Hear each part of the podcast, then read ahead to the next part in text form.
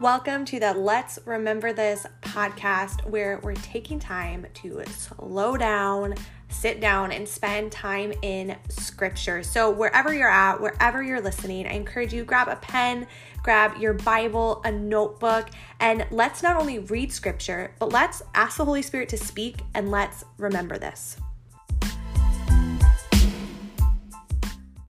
All right, well, hey, friends, it has been a little bit since we have had an episode, but I'm really excited this summer to kind of revisit some of the episodes going through Mark and also to have some bonus content. So today I am joined by my dear friend, Grace, and she does a million incredible things for the kingdom, and I'm going to let her share about that. Uh, but we met through a pastor's cohort and instantly hit it off as not only just women speakers and pastors, um, but just I think this shared spirit of saying like, hey, we want to see people encounter Jesus um, and make a difference on this side of eternity. So, Grace, why don't you tell everyone mm-hmm. a little bit about who you are and what you do? Thanks, Abby. Um, yeah, I am a pastor on staff at a church in San Jose. And I also am the co founder and co director of the Preacher Academy, which is an online International Academy for Women to learn how to preach. Um, and we're sort of like just wrapping up the first year of that. So that has been really fun. Yeah, that's amazing. And good plug for any women listening that want to be trained more to speak go check it out women speakers collective preach her academy it's incredible mm-hmm. um, yeah so i'm excited to talk with you grace because the second that i posted about mark you were like i love mark i've studied mark so much it's my favorite and so we've been trying to make this happen and i'm excited now to make this happen yeah um, but i would love to just like start by yeah having you answer that question of like maybe like why do you love mark so much and what are some of those things that you feel like make it so unique mm. yeah so part of why I love Mark is I took a class from a professor who really loved Mark and he studied it so well. And I think one thing that I learned from him and in my own research is of the books in the Bible that tell the story of Jesus, Mark kind of has this reputation of being the most direct, like succinct. It's the shortest, and things move really quickly in Mark. It's like in the first couple chapters, um, they're already plotting Jesus' death. It's it's moving so quickly. But if you spend a lot of time in Mark and you read through it slowly, you start to notice things like themes that pop out. And it becomes clear, I think, that Mark is very strategic about the way that he's putting the story together. It's not that he's fabricating the story, it's that he's kind of a literary genius and how he's like yeah. describing it and pointing out truth about who Jesus is mm. and the world that he is making. So it feels a little bit like there's always something new to discover in Mark. And that feels really fun to me. yeah, no, I love that too because I think even in the ways that all four of the gospels are so unique, I think it is just that reminder too of like sometimes I'm one I wonder like did did the Lord have different personalities in mind? Like knowing mm. certain people are going to mm-hmm. read this differently, they're going to need to hear it in different ways. Um, so I do love to think about that of how, yeah, sometimes we can rush through it, but recognizing the strategy and slowing down to see that is so important. Yeah, definitely. And understanding the context in which each of them are writing. So, like, yeah. Mark is writing to Christians who are experiencing persecution, and that sheds some light on, like, why he includes certain things that other gospel writers don't, uh, stuff like that. Yeah, no, yeah. that's really good. Mm-hmm. So, do you want to hit on maybe like what are some of those then like themes that you feel like you've noticed as you've studied the book of Mark that he's really like highlighting and pointing out and that he wants to make sure like we're catching? Yeah, so uh, one that I really love is the idea that this theme that the kingdom of God, so the world that God is making, inaugurated by Jesus, it comes no matter what. And it comes sometimes subtly and secretly and in unexpected ways. But even when there is resistance and violent resistance, the kingdom cannot be stopped. Even when there, us humans, we fail to participate with God, it can't be stopped. And wow. one way that I think Mark highlights this is in chapter four, there's a parable of the sower, which I think is probably one of the more popular uh, stories that Jesus yes. told. It's about, you know, a farmer goes out and he's scattering seed and there's seed that falls on rocks and there's seed that's like dry soil and the sun and it leaves you wondering are any of these vulnerable little seeds even going to grow and i think at least in my context i grew up in the church when i heard this story it was always about the fate of people like mm, make yeah. sure that you have the good soil you know make mm-hmm. sure and as a pastor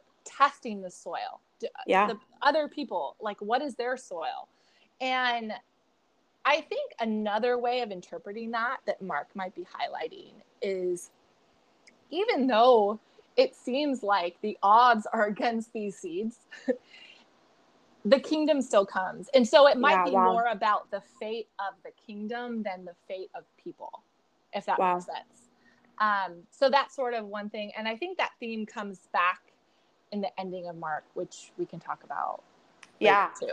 No that that's so good. And i think even like you had mentioned earlier the fact that these are people that were facing persecution. And so mm-hmm. the idea that then he's trying to tie in that theme to make sure like they remember like hey the kingdom of god is going to persevere. What does that look like? No that's yes. so so good. I love being able to highlight that yeah and mm-hmm. i and i would love to hear because i know that that's something that you love is like the ending of mark but i would love like how do you feel like reading the gospel of mark studying it like as a pastor just as a follower of jesus like how has that helped you follow um, Jesus? What has that taught you about following Jesus?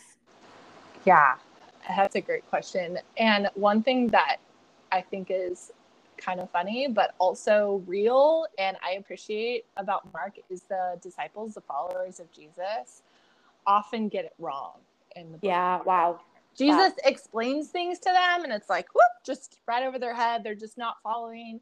And the ending of Mark, which I think is a very intentional ending, but often challenging or hard to make sense of because the book of yeah. Mark ends with there's women who an angel comes to a group of women who are at the tomb and they're like the angel's like hey jesus is is not dead. Uh jesus has risen. Yeah. Go tell the disciples and peter. And the women run away. They're bewildered and mm-hmm. they are afraid and they run away and they don't tell anyone. and the yeah, it's like and then it just ends. So yes. I think sometimes people so are like, abruptly, like, what's happening here? We need more. Yeah. And so in your most Bibles, it'll say the earliest manuscripts end here, but then there's additional text because I think there are people who felt like, oh, Mark couldn't have intended to end this way. Right. Something obviously happened. But maybe Mark did intend to end it that way wow. because it's interesting that the um, the person that appears it says there's a young man dressed in, in a white robe and says don't be alarmed yeah. and the words that are said to them are go tell his disciples and peter he is going ahead of you into galilee there you will see him just as he told you so mm. what's notable about this is one I think it's interesting that it says tell the disciples and Peter. It's like yeah. Even Peter, even Peter who denied Jesus three times, like wow. even Peter gets the news. And when Jesus was predicting the disciples' betrayal to them, when he was telling them about his death and that Peter was going to specifically betray him, he said, I will go ahead of you into Galilee. And so it's almost like the women, or the text is pointing out to the readers that Jesus was ahead of this. Jesus yeah. knew wow. That the disciples were going to betray him, and he already had a plan for restoration. Mm. Um, and so there's that, and it's wow. almost like the same thing is happening for the women who are going to betray Jesus because they're not going to tell anyone this yeah. message. And oh, it's wow. Like, that is, yeah. wow. That is so good. it's like, no, there's a place for you in Galilee too. And so I think it's a real encouragement for those of us as followers of Jesus to just remember that Jesus wants a relationship for with us that there's always restoration yeah um that he's always welcoming us back to be followers of jesus that there's mm. always a place even peter and peter you know um and so I find that really encouraging that the only faithful person in the Gospel of Mark is Jesus. Yeah. and it's because of his faithfulness that we are restored. And so it's okay. Not, you know, there's grace, there's forgiveness, there's restoration when we get it wrong. Wow. That is no, that's incredible. And I think just seeing all of that as you're saying, like it's that reminder, like there's still a place for us, like in Galilee. Like and he's been there and he knew and he still when you think of then even what jesus knew with all of the interactions with the disciples leading up to think that he knew the betrayal that was going to come that he knew all the things that were going to happen. And i feel like it's just that such an important reminder too that like we're not alone in that. We're not the first yeah. that are going to make mistakes or fail. And there's yeah like you said there's room for that. There's grace for that. There's restoration for that. Yeah and how important for us to remember those things and to have the way that we live our lives be like filtered through that lens and the way that we get to love other people too yeah. And I think of that, you know, of that obviously like call then for us to go and make disciples and to go and tell, but for us to carry that same level of like grace and being ready to welcome and restore people as well is so important. Yeah, and that's probably the more challenging aspect of it, yeah. right? It's like we love God's mercy when it's for us, but not when yeah. it's for other people. Absolutely. Yeah. it's yeah. like, nope, there's none left. We're done. Sorry. Exactly. Exactly yeah. Wow. No, that's so good. Man, well, this has all been so incredible. Are there any other things that you're just like, hey, I feel like if you're going to read the book of Mark, this is what you need to remember, or maybe a way that you would kind of sum up what you said of like, hey, remember this? Well, I think the ending has so much room for different application and mm. interpretation. Mm. And it's a challenging ending because I think we could say it is about discipleship. It is about the process of ongoing restoration with Jesus. Yeah. And it is about the kingdom coming no matter what, because it sort of leaves you wondering oh, the women were left with this message. They didn't say anything. So, how has this faith been passed on to me? like, yeah. who else received this message? And there's this mysterious aspect, and it really points to the, the kingdom that comes, even though humans fail, even though there's resistance. And I would say I think the ending is also about mission.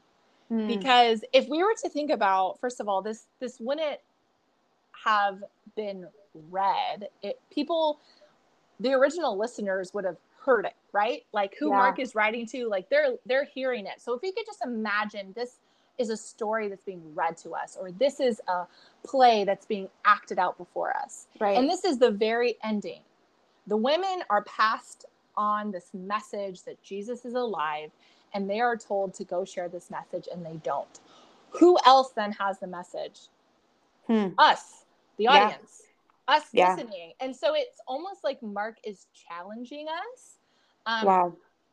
And asking us to reflect on we have this message now what are we going to do about it wow are we going to run away in fear are we going to be preoccupied with what other people think about us as we talk about our faith? Are we? Well, that's okay. That's what yeah. kind of hit me. I wanted to ask you, like, yeah, when you think about being like those women, like, what do you think was that fear? Like, why do you think hmm. they were afraid? Why didn't they?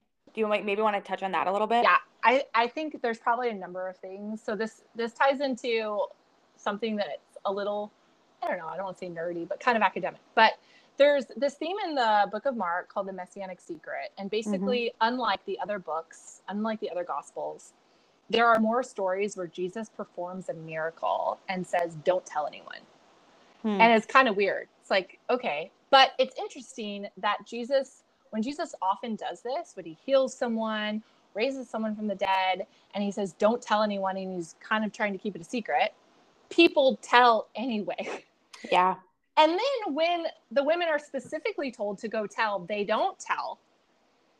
And I think it's partly because if we were to think about this in the context of like an honor shame culture where mm-hmm. your honor is like social currency, right? It's your social status. Yeah. Like that is key to um, resources available to you. That is key to how people treat you. I'm kind of, you know, trying to be concise here, but the fact that Jesus sort of resists that honor and then dies this painful, humiliating death, it yeah. makes me wonder if the women are sort of faced with the reality of what it really means to follow Jesus. Wow. Like, it is Hmm. not all glory. It is Yep. not all easy. It is not it is not the same following Jesus does necessarily mean and often means that you don't get honor Wow. or status. this is some good world. preaching right here. Yes, yes, Okay. yes. Well, it's like Yes. honestly, you know, because it, it often means, let's say you're in the business world and Right. you're forced to make a decision that might be borderline unethical or you feel like isn't Mm. integrous, but you're you are going to rise up in your career. You're the business is going to thrive. So you can either gain more status for yourself and success, Ooh. or you can like make the ethical decision. You know, Yeah. it's like following Jesus often means living simply, being generous, loving our enemies, all these things that are not quote unquote honorable Right. or like the ways of this world, right? So I think if we were to try to understand what's happening for the women, that comes to mind. Even just the fact that it's like, is this really the way? Like the Mhm. way with Jesus doesn't mean we escape suffering. It means we we go through it with him and ultimately that's the way to resurrection. Yeah. I don't know. So there's I don't know if any of those stick out to you or No, I, I think Yeah. it does. In saying like, you know, yeah, they were really maybe processing and maybe Mark wanted that to be highlighted. Um, Mm, mhm. they didn't like they counted the cost. They're counting the cost here. They weren't just flippantly going, Oh, this is amazing. Okay, now I'm gonna go tell everybody, right? And and we think about that too in our everyday life of like there is Yeah. a yes, there's a cost to following with Jesus. There's a cost to telling people. Like we know what that that feels like. And so maybe there is that highlight where the other gospels, it's like it's showing them telling, but Yeah. he's kind of leaving us hanging of like they didn't. And is that to highlight? Yeah, like not only, okay, we might make mistakes, there's room for that, but also this idea of they're counting the cost Yeah. and they're recognizing what that could mean for them. Yeah, yeah. Um, and I think the ending that's sort of tacked on um, that isn't in the original manuscripts, it Mhm. just ties it up to make it sound a little happier.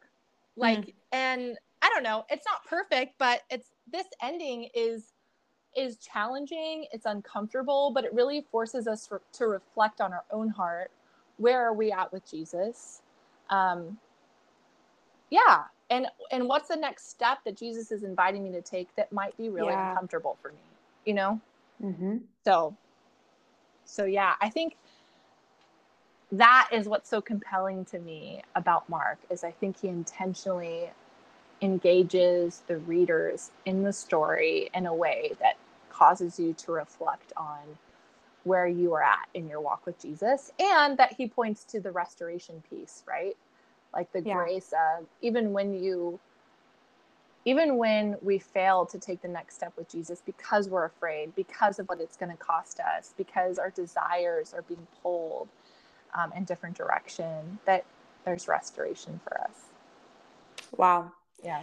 So good. Well, thank you so much, Grace, for like, yeah, taking this time and diving into that. I think that that is such a good reminder and I think an invitation for people that are ready to start going through the book of Mark now to think Mhm. about like as you read, as you listen, as you reflect, to think about, okay, what what are the strategies here? Like, what is Mark trying to say in this? Um, how do we not just rush through it, but Yeah. pay attention to the details and Yeah. understand God speaking through the details, and also receive that that invitation to to be curious, to ask questions. I think the way that even yeah, you're showing some of these like, hey, like here's some questions. What would this be like? I think that invitation for us um, to ask questions, to count the cost of what does this look like, to live this out, and to receive that restoration. Yeah, definitely. That would be my major encouragement in the book of Mark Mm. is just to slow down, like take some Yeah. other pieces at a time.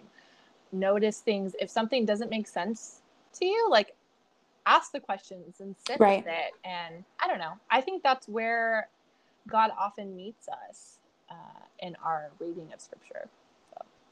Yeah, so good. So good. Okay, well, thanks again for joining us. Mm-hmm. And again, if you guys missed it, um, Grace is a pastor, but also the co founder of the Preacher Academy. So if you're a, a woman looking to grow in your preaching and your teaching, check that out. Um, we will be tagging her on Instagram too, so you guys can find Grace and connect with her. But Thank you so much for taking this time. I appreciate it so much. And for everybody else listening, we will be reposting episodes and have some more bonus content coming soon. Have a great week.